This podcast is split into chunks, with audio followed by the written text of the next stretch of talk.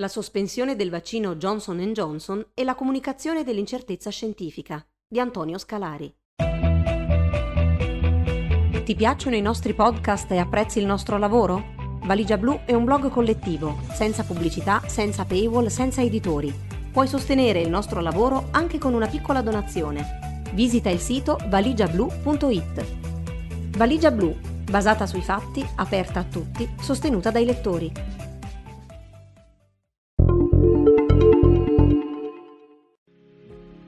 Fronte alla seconda temporanea sospensione di un vaccino anti-Covid nell'arco di un mese, dopo il caso del vaccino Oxford AstraZeneca, ci si interroga di nuovo sulle conseguenze che questa decisione potrebbe avere sulla percezione del rischio e sulle attitudini del pubblico. La necessità di informare, spiegare, rassicurare spinge molti, non solo scienziati e professionisti della comunicazione, ma anche non addetti ai lavori, ad insistere nel riproporre i soliti confronti statistici spiccioli per dimostrare che la probabilità di incorrere in un evento avverso grave in seguito alla somministrazione di un vaccino è estremamente più bassa di inserire esempio a piacere. E qualche volta ci si ingegna anche nell'elencare eventi e accidenti più o meno curiosi per dare alla spiegazione un tono comico e simpatico.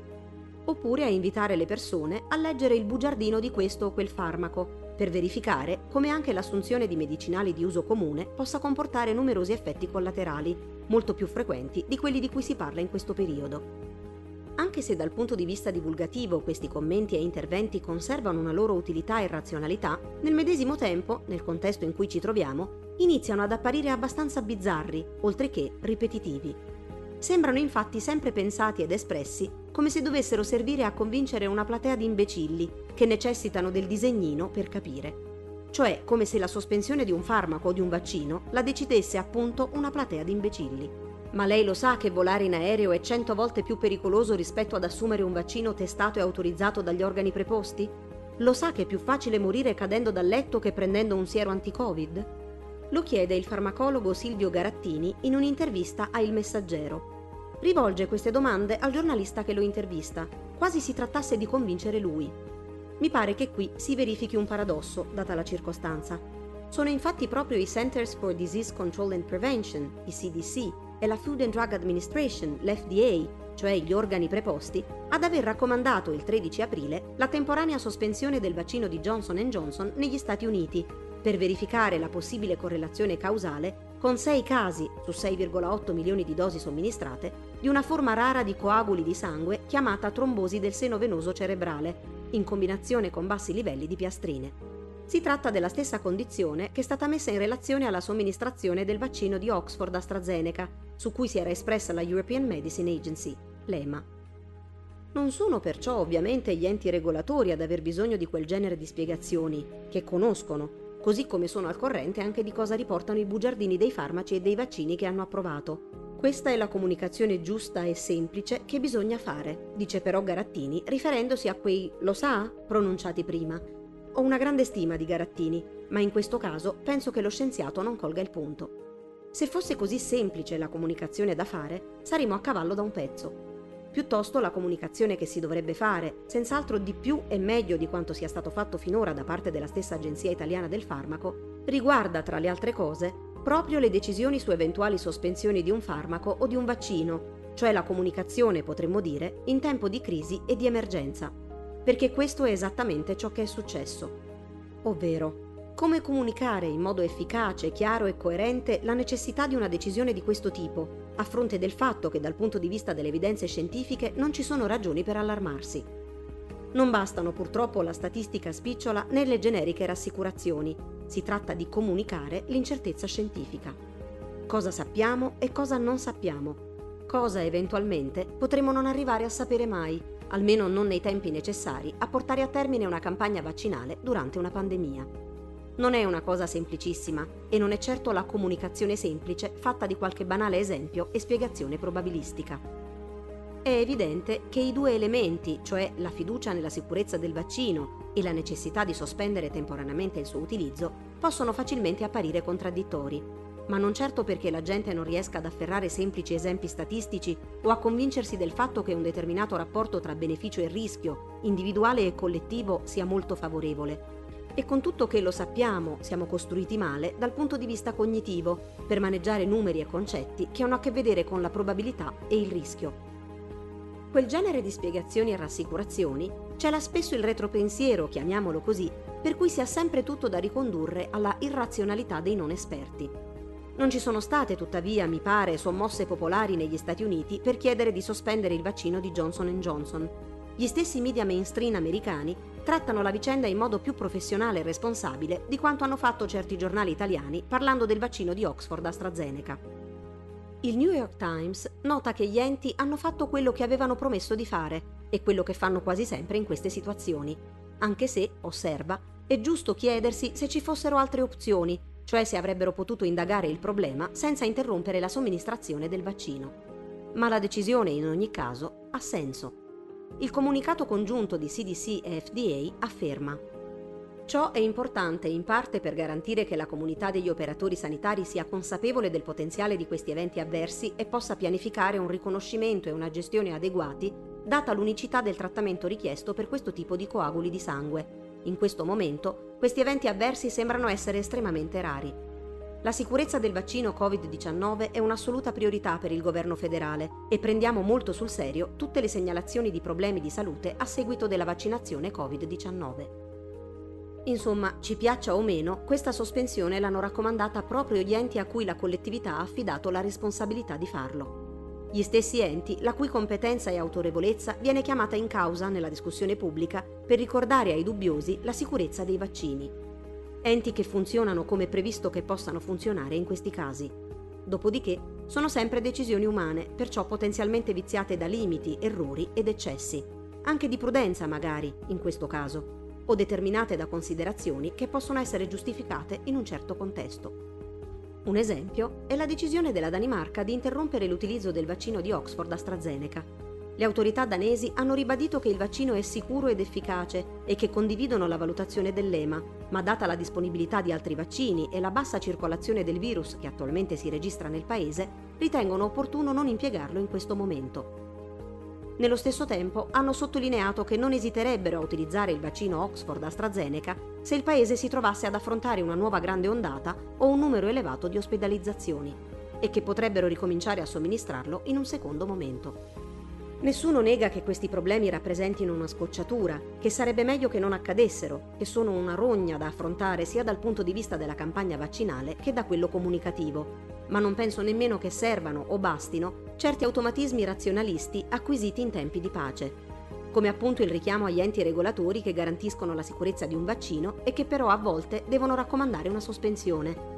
Sono reazioni e spiegazioni che alla fine tradiscono solo il nostro sconforto o la nostra esasperazione di fronte al fatto che gli eventi non si svolgono con quella razionale linearità che vorremmo. Sconforto che certo umanamente comprendo benissimo e che vivo io stesso anche di fronte ad altre questioni. Ad esempio, ogni qualche volta, cioè in pratica tutti i giorni, constato che governi e parlamenti non affrontano la crisi climatica come si dovrebbe fare.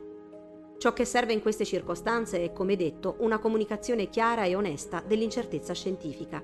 La nozione di incertezza è da un lato semplice da comprendere, ma dall'altro difficile da gestire e applicare.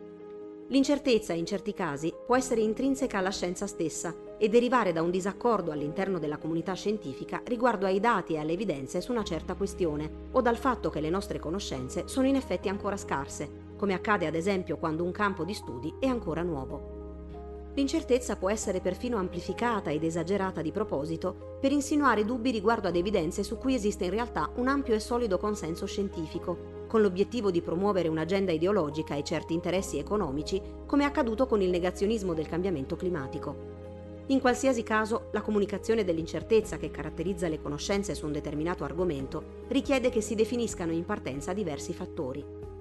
Come scrive un gruppo di esperti sul Royal Society Open Science, tra questi fattori c'è innanzitutto il chi comunica. Sono gli stessi esperti incaricati di valutare dati ed evidenze, ad esempio le agenzie regolatorie dei farmaci, o comunicatori professionisti, ad esempio divulgatori e giornalisti. Non è una questione irrilevante, perché la fiducia in chi comunica e la sua credibilità possono influire sull'efficacia della comunicazione stessa. È necessario poi valutare cosa viene comunicato, cioè l'oggetto dell'incertezza e la sua fonte. Su cosa siamo incerti? Si tratta di fatti, cifre, modelli o ipotesi scientifiche? L'incertezza origina da un margine di errore statistico? Da una variabilità dei dati, ad esempio in un campione di popolazione preso in esame? Da un'ineguatezza delle misurazioni? Da qualche limite intrinseco nella nostra capacità di misurare e raccogliere i dati? Da una nostra ancora scarsa conoscenza? Da un disaccordo tra gli scienziati? Dobbiamo poi considerare il livello e la magnitudine di questa incertezza. C'è un'incertezza diretta che riguarda fatti, dati o ipotesi e che può essere espressa, ad esempio, attraverso un intervallo di confidenza. E c'è un'incertezza indiretta che riguarda la qualità delle conoscenze e delle fonti su cui si basano fatti, dati o ipotesi. È necessario anche decidere come comunicare l'incertezza, cioè in quale forma e con quali espressioni si può decidere di addentrarsi in dettagliate spiegazioni statistiche e probabilistiche oppure limitarsi ad accennare che esiste ancora un margine di incertezza riguardo a certi dati ed evidenze. Si può pensare di comunicare attraverso numeri, immagini o soltanto espressioni verbali, senza sottovalutare il fatto che talvolta il significato e la percezione di certe espressioni probabilistiche, ad esempio l'espressione molto probabile, possono essere diversi per gli esperti e per il pubblico. Il cosa e il come dipendono anche da un altro fattore. A chi vogliamo comunicare? Quali sono le caratteristiche del pubblico a cui ci rivolgiamo? Qual è la sua relazione con l'oggetto della comunicazione? Si tratta ad esempio di un'audience vasta e composita, come un'intera opinione pubblica che sta affrontando una pandemia? O è un pubblico più ristretto e selezionato? Infine, non bisogna dimenticare perché comunichiamo l'incertezza, cioè a quale scopo e quali possono essere gli effetti di questa comunicazione. Si tratta solo di informare o anche di condizionare comportamenti e decisioni. Quali reazioni potrebbe determinare la nostra comunicazione? Questo schema in realtà può essere applicato all'intera comunicazione della scienza, non solo alla comunicazione dell'incertezza. Purtroppo non possiamo essere sicuri dal principio di quali effetti potrebbe generare una discussione aperta e una condivisione trasparente delle informazioni scientifiche. Potremmo dire che esiste una qualche incertezza anche sulla comunicazione dell'incertezza, che del resto è a sua volta un argomento oggetto di studi. Ma, come osservano gli autori della pubblicazione citata, non riconoscere e comunicare adeguatamente l'incertezza può determinare conseguenze disastrose.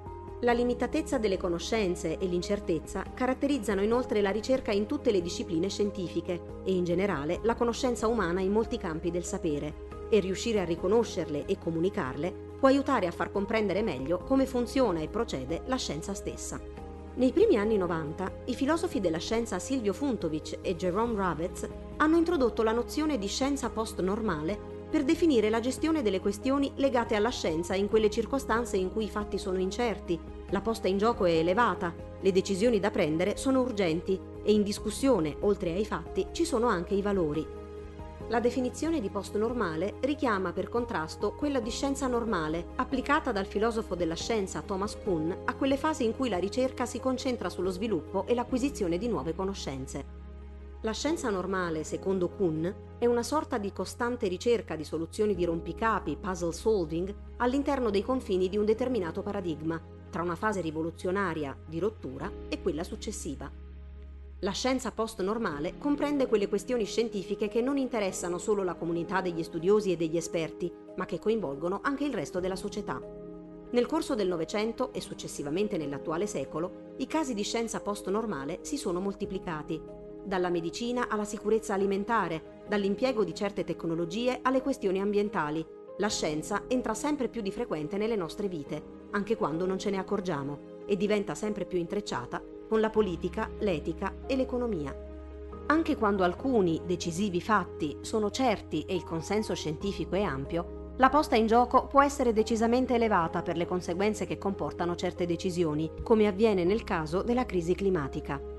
La gestione delle questioni scientifiche che riguardano la pandemia di Covid-19 sono un caso di scienza post-normale, data l'incertezza che caratterizza la ricerca, un virus prima sconosciuto, i possibili effetti avversi di vaccini basati su tecnologie impiegate per la prima volta su larga scala, le previsioni sull'andamento dei contagi, la posta in gioco e l'urgenza con cui si devono decidere certi interventi, come quelli sul lockdown, restrizioni, chiusure di alcune attività.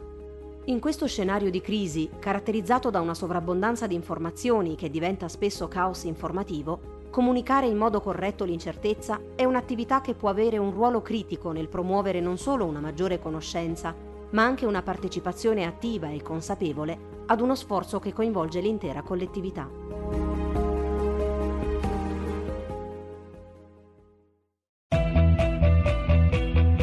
Ti piacciono i nostri podcast e apprezzi il nostro lavoro? Valigia Blu è un blog collettivo, senza pubblicità, senza paywall, senza editori. Puoi sostenere il nostro lavoro anche con una piccola donazione. Visita il sito valigiablu.it. Valigia Blu, basata sui fatti, aperta a tutti, sostenuta dai lettori.